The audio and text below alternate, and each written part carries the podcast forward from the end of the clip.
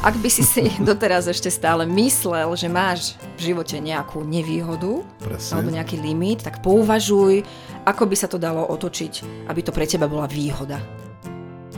A ja potom vnímam, že ľudia úplne zbytočne stoja pred svojimi zavretými dverami a všetkým ostatným rozprávajú, toto sú moje zavreté dvere, toto je môj limit. A ja teraz nemôžem ďalej, chápete? Lebo keby boli otvorené, no tak môj život vyzerá úplne inak, ja by som do nich vstúpil a môj život by bol jeden veľký sviatok.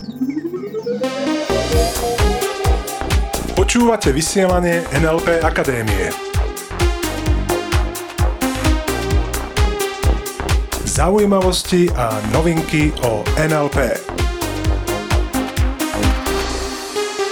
A je tu ďalší podcast NLP Akadémie a od mikrofónu vás zdravia vaši NLP tréneri Iveta Klimeková. a Peter Sasín. Dnes máme veľmi, veľmi, veľmi zaujímavú tému. No, A síce nevyhováraj sa na svoje nevýhody.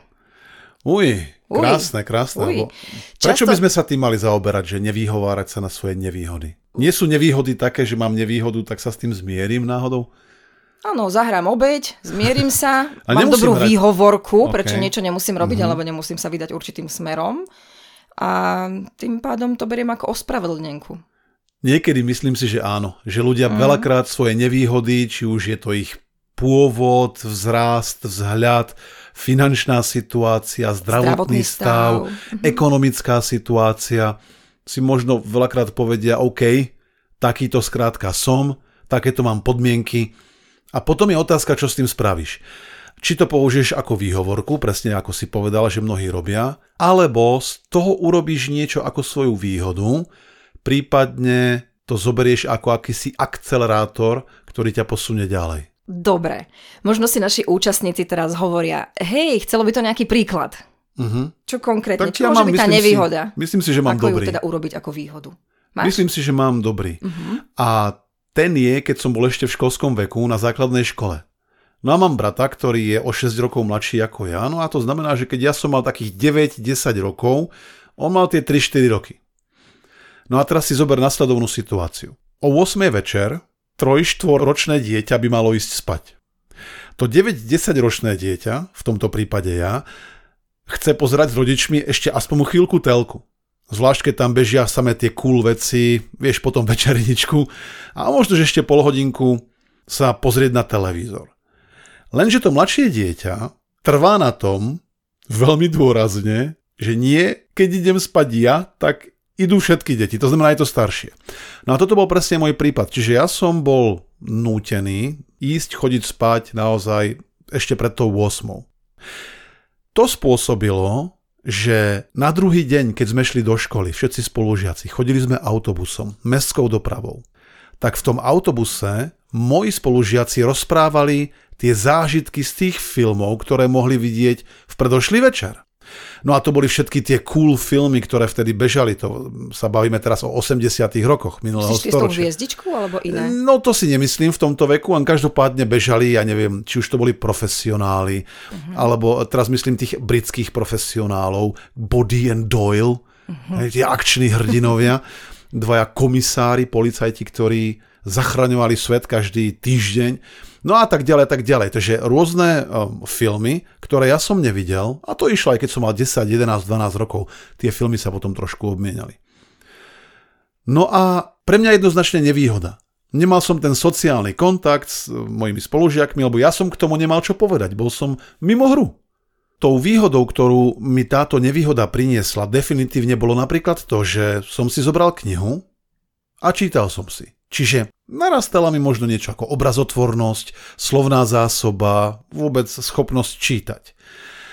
A vôbec záľuba čítať, lebo som to mnoho, veľmi veľa trénoval tým pádom, lebo každý večer, hej, vieš, v posteli, čo budeš robiť. No a potom sa stala taká časom taká zaujímavá vec, že ja keď som bol v tom autobuse a spolužiaci mm-hmm. rozprávajú príbeh o tom, že wow, aké cool veci videli, no tak ja som si to súčasne s tým, ako to rozprávali, predstavoval, vytváral som si tie obrazy, situácie v hlave, No a keď sme prišli do školy, tak potom som bol ten, ktorý to dokázal celé prerozprávať ostatným spolužiakom, ktorí nešli so mnou vtedy v tom autobuse. A rozprával som to tak, ako keby som to vtedy videl. A zaujímavé bolo, že tie deti v tej škole boli oveľa radšej, keď to mohli počúvať odo mňa ako od tých, ktorí to skutočne zažili, že tie jednotlivé scénky, výroky, keď to počuli odo mňa, pripadalo im to oveľa zábavnejšie, pútavejšie.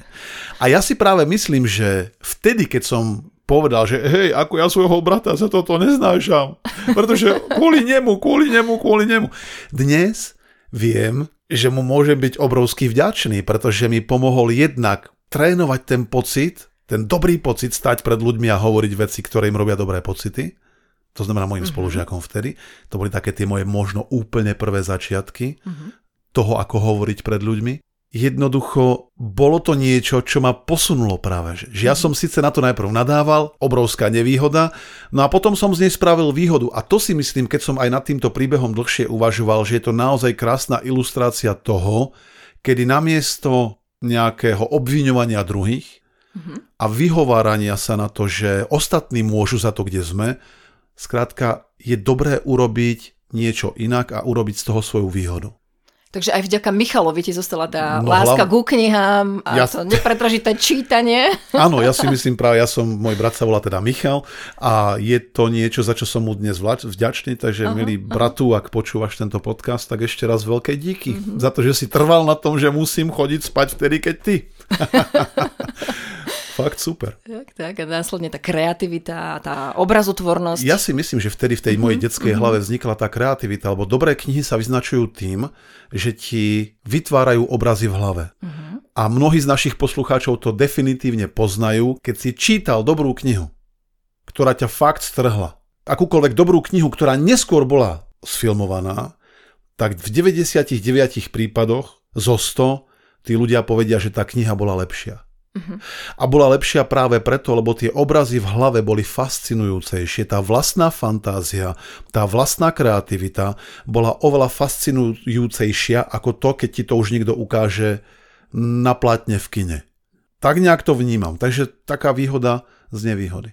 No a keď by sme šli napríklad do kontextu biznis, dajme uh-huh, tomu, uh-huh. tak ten príklad, ktorý mi napadá, kedy sa niekto nevyhováral napríklad na svoju nevýhodu, tak bola napríklad firma Red Bull, respektíve nápoj Red Bull, energetický drink, prvý energetický drink, myslím si, že dodnes uh, najúspešnejší. Sice ho nepijem, ne, nepijem tieto veci, nekonzumujem to. Každopádne ma fascinovalo, keď som sa dozvedel, že uh, asi v 90. rokoch, alebo kedy vznikal, tak keď prišiel v Rakúsku, tam ho začali vyvíjať a vôbec distribuovať a obrovský úspech. Mm-hmm. No a v Nemecku bol zakázaný.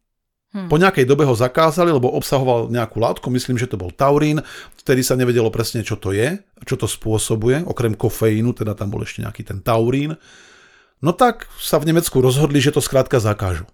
Nevieme, čo to je, u nás sa to nebude mm, predávať. Ja si spomínam tiež na tie časy, ako niektorí chodili a treba sa pýtali, že už si to pil, a je taká chuť, ako, tá, a je to zakázané. A teraz, presne. Opisovali tú a chuť, toto, aby sme si to nevedeli predstaviť. A toto spôsobilo práve ten zákaz, že o to enormne stúpol záujem. Mm-hmm. Zrazu všetci, čo to je, ako to, že to je zakázané. Že určitá sorta ľudí, predpokladám, že mladí ľudia, okamžite chceli vedieť, čo to je. No a to spôsobilo, že do toho Nemecka to chodilo takými rôznymi cestičkami. Neviem, či to ľudia pašovali, skrátka to vozili v osobných autách vo veľkom svojim priateľom. A jednoducho to spôsobilo, že ten záujem bol taký, mm-hmm. že nič lepšieho sa im pravdepodobne nemohlo ani stať, ako ten zákaz. Mm-hmm. A zase nevyhovárali sa na to, tak je to celé môžeme zabaliť a, a zrušíme to, Nemci nás zakázali. Skrátka, vždy existuje možnosť, ako z nevýhody sa môže stať výhoda. A v tomto dieli vysielania nám ide o to, aby si porozmýšľal, ktoré nevýhody a možno, že len zdanlivé nevýhody si už akceptoval, zmieril sa s nimi, namiesto toho, aby si začal rozmýšľať, OK, čo ja teraz spravím inak. Kde možno táto nevýhoda znamená pre mňa výhodu? Alebo ako z tejto nevýhody objavím niečo nové a zameriam sa na to a zlepším sa v niečom inom. Mnoho ľudí to pozná, keď ľudia, ktorí dajme tomu stratia zrak, tak sa zlepšia ich ostatné zmysly. Inými slovami, stratia zrak a zlepší sa im sluch, zlepší sa im čuch, zlepší sa im hmat. Že táto nevýhoda vedie k nabudeniu iných vecí. A takisto je to aj v živote. Ak nám život zavrie jedny dvere v nejakej oblasti, tak súčasne s tým nám otvorí niekoľko ďalších dvier, ktoré veľmi pravdepodobne vedú do vyššej oblasti nášho života. Uh-huh. A to je to zaujímavé. Pochopiť, že keď tu mi život hovorí nie, tak v iných ďalších smeroch mi hovorí obrovské áno. A ja potom vnímam, že ľudia úplne zbytočne stoja pred svojimi zavretými dverami Niektorí do nich možno búšia, kopú a väčšinou to vnímam tak, že pred nimi skrátka stoja a všetkým ostatným rozprávajú, pozrite sa, toto sú moje zavreté dvere, toto je môj limit, toto je moje obmedzenie. A ja teraz nemôžem ďalej, chápete? Lebo keby boli otvorené, no tak môj život vyzerá úplne inak, ja by som do nich vstúpil a všetko by bolo, že hmm, bim bam ružovúčke, krásne, úspešnučky by som bol milovaný ostatnými a môj život by bol jeden veľký sviatok. Lenže keďže moje dvere sú zavreté, tak skrátka môj život aký je, je aký je a možno ešte viem pár vinníkov, kto za to môže, že moje dvere mm-hmm. sú zatvorené. Obeď. A ešte aj žalobca. Absolutná štruktúra obete a súčasne to niekto, kto obvinujúcov dokáže sem tam ukázať prstom na iných, presne tak. Tu nám ide oveľa viac o to, aby ty si automaticky, keby život niekde, alebo vesmíra chceš, pred tebou zavrel nejaké dvere. Dal by ti napríklad nejaký limit, možno do tvojho vzhľadu, do tvojej ekonomickej, zdravotnej situácie a tak ďalej a tak ďalej. Tak vždy vec, že ti súčasne otvára dvere niekde inde. Freddie Mercury. Mnohí sme teraz videli ten nový film Bohemian Rhapsody. Freddie Mercury, keď sa pozrieš na jeho chrup, aj ten herec mal tam, ja som si až hovoril v tom kine, že nie je to také, že až prehnané, aké tomu hercovi dali zuby? No keď som si potom spomenul, že, alebo keď som si porovnal reálne fotky, tak Freddy to mal naozaj presne tak a tie zuby boli fakt neestetické, dalo by sa povedať. A súčasne, tí, ktorí ste to videli, si pamätáte, že povedal, že on si ich nedá upraviť, opraviť, vyrovnať, lebo tento vzhľad jeho chrupu bol súčasne veľmi výkonný rezonátor a tomu pomohlo mať taký fantastický rozsah, aký mal. Nemal ho len kvôli svojim zubom, len skrátka bolo to jeden z tých prvkov, ktoré boli možno, že neestetické a súčasne s tým ho dotvárali takým geniálnym, aký bol. Hm, a jeho hlas možno, že aj kvôli tým zubom znel tak, ako znel. Tak Presne úžasne. tak. A my za to dnes môžeme byť vďační, že by sme povedali, hej Freddy, cool job, fakt dobre, že si ako urobil toto rozhodnutie. Hmm.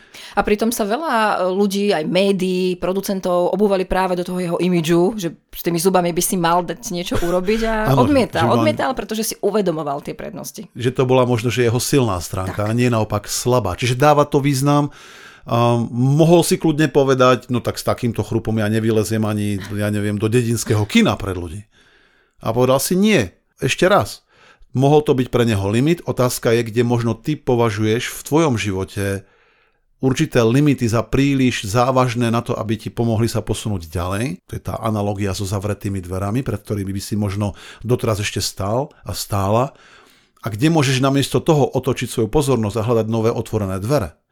A takto by sme mohli rozprávať naozaj príbehov milión, mm. milión, milión. A ja poviem ešte predsa len s, s Denom Chárom, to už mnohí poznáte. Hokejista z Deno Chára, um, ktorý dostal ten rozsudok od jedného zo známych slovenských trénerov, ktorý povedal, čiže žiadny amatér, naozaj známy slovenský tréner mu povedal, z toho chlapca nič nebude, ten nikdy hokejista nejaký výkonný nebude, dajte ho skôr na nejaký iný šport, dajte ho na basketbal.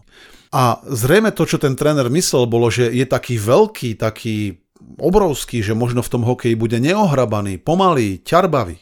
No a každopádne na tom hokeji ho nechali a dnes všetko ostatné je história. A skrátka Zdeno je dnes jedným z najuznávanejších a najlepších hokejistov na svete. Hmm. A možno, že práve kvôli svojmu vzrastu a tým teda, že má najväčšiu, najdlhšiu hokejku v NHL a môže, že ja neviem, či vôbec na svete z profesionálnych hráčov, má takú tvrdú strelu, akú má. Lebo vieš, keď je tá hokejka vyššia ako ja a ja som dosť vysoký chlap, tak skrátka to, keď sa do toho oprie taký obor a ju, on ju prehne, každá hokejka má tzv.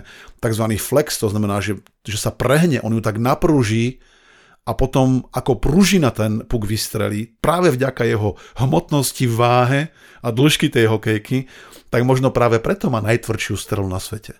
Zdeno k tomuto dátumu, kedy nahrávame tento podcast, drží rekord v rýchlosti a tvrdosti strely. Hmm. Svetový rekord. Čiže opäť mohlo by sa povedať, no tak dobre, tak zavreli sa dvere, povedali, že nie, je vysoký, bude ťarbavý. A nemyslím si, že je nejaký ťarbavý. Viem, že som čítal jeden rozhovor s ním, veľmi zaujímavý, kde hovoril, že trénoval aj akrobatiku, trénoval gymnastiku, aby mohol byť naozaj skvelý hokejista. Skrátka, možno, že máme každý nejaké to svoje slabé miesto, len každopádne máme veľa silných. Mm. A Zdeno napríklad pozná svoje silné miesta a maximálne a naplno ich využíva. Takisto mi napadá príbeh jedného nášho účastníka, teraz už aj priateľa. V minulosti sa jeho rodina zadlžila. Proste nemali finančnú gramotnosť, zle si to mm-hmm. prepočítali, nepočítali s budúcnosťou a zostali veľmi zadlžení. No a jedného dňa aby im nezobrali strechu nad hlavou, sa tento náš známy, teda v úvodzovkách vďaka ním, zadlžil. Čiže zobral si tiež zobral úver, aby mohol splatiť seba, nejaké zobral dlhy? si úver, aby mohol posplácať ich dlhy. Čiže to všetko bolo potom na jeho hlave. No a tým, že potreboval poriešiť e, ešte staré veci od rodičov plus svoje vlastné, veľmi sa tomu venoval. Začal študovať finančné produkty, začal študovať e, právne veci, ako je to s exekúciami a tak ďalej. Ako veľmi, veľmi veľa, s bankami. Ako komunikovať s bankami. Veľmi veľa sa tomu venoval. Naozaj šiel veľmi, veľmi do hĺbky. No a vyriešil to. No a tým, že... Posplácal a zbavil sa tých dlhov a ne, neprišli o žiadny majetok. A akože o žiadny majetok. famózny výkon, ktorý podal.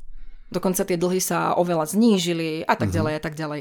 No a tým, že tieto veci on zažil, naštudoval si ich, riešil ich, vie na základe toho pomôcť iným ľuďom, ktorí by sa mohli dostať do takýchto vecí, do takýchto, eh, do takýchto dlhov.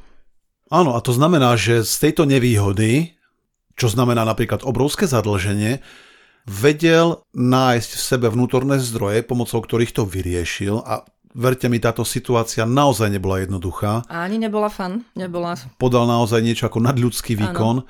a myslím si, že celá rodina mu môže byť veľmi, veľmi zaviazaná. A myslím si, že aj je. No a každopádne dnes s touto kompetenciou, ktorú má, možno ako jeden z mála, absolútne mála ľudí, ktorí si tým sami aj prešli, je možno, že oveľa dôveryhodnejší ako väčšina ľudí, ktorí by chceli ľuďom v dlhoch radiť. Lebo sám to zažil. To je ako keď niekto napríklad prežije ťažkú chorobu, dajme tomu rakovinu a vylieči sa z nej, tak skrátka bude aspoň v mojom modeli sveta, oveľa dôveryhodnejší pre tých a možno, že oveľa inšpiratívnejší pre tých, ktorí by takým niečím práve prechádzali. A čo tým chcem povedať je, že ak prechádzaš napríklad, dajme tomu, nejakou nevýhodnou situáciou práve teraz, alebo možno v minulosti, tak vec, že tento tvoj príbeh, podobne ako mal Zdenochára, ako mal Freddy, ako som zažil trebárs aj ja, ako zažil ten náš účastník, ťa robí absolútne unikátnym. Mm-hmm. A to môže pre teba znamenať, že to môže byť tvoja absolútne enormná výhoda. Takže ešte raz, ak sa nám zatvoria jedny dvere v živote, otvoria sa súčasne ďalšie. A tie ďalšie vedú na vyššiu úroveň života. Pretože ak vychádzame z predpokladu, že vesmír a život ťa miluje, no tak prečo by pred tebou zatváral dvere? Ak pred teba nemá pripravenú lepšiu možnosť. Takže úloha na tento týždeň je jasná. Ak by si si doteraz ešte stále myslel, že máš v živote nejakú nevýhodu Presne. alebo nejaký limit, tak pouvažuj, ako by sa to dalo otočiť, aby to pre teba bola výhoda. Ako nájsť a kde nájsť tie dvere, ktoré sa práve teraz možno pre teba otvárajú. Uh-huh. A nájsť tú obrovskú príležitosť, ktorá ťa môže posunúť do oveľa vyšších sfer tvojho života a nestať pred tými zamknutými dverami a používať ich ako výhovorku pre akúsi stagnáciu. Takže s týmto prianím toho, aby si zo svojich nevýhod odteraz robil už len samé výhody v tvojom živote, ti prajeme nádherný týždeň. Všetko skvelé, držíme palce a ostaňte s nami. Zostaňte s nami. Počúvali ste vysielanie NLP Akadémie. Pre viac informácií navštívte www.nlpakademia.sk.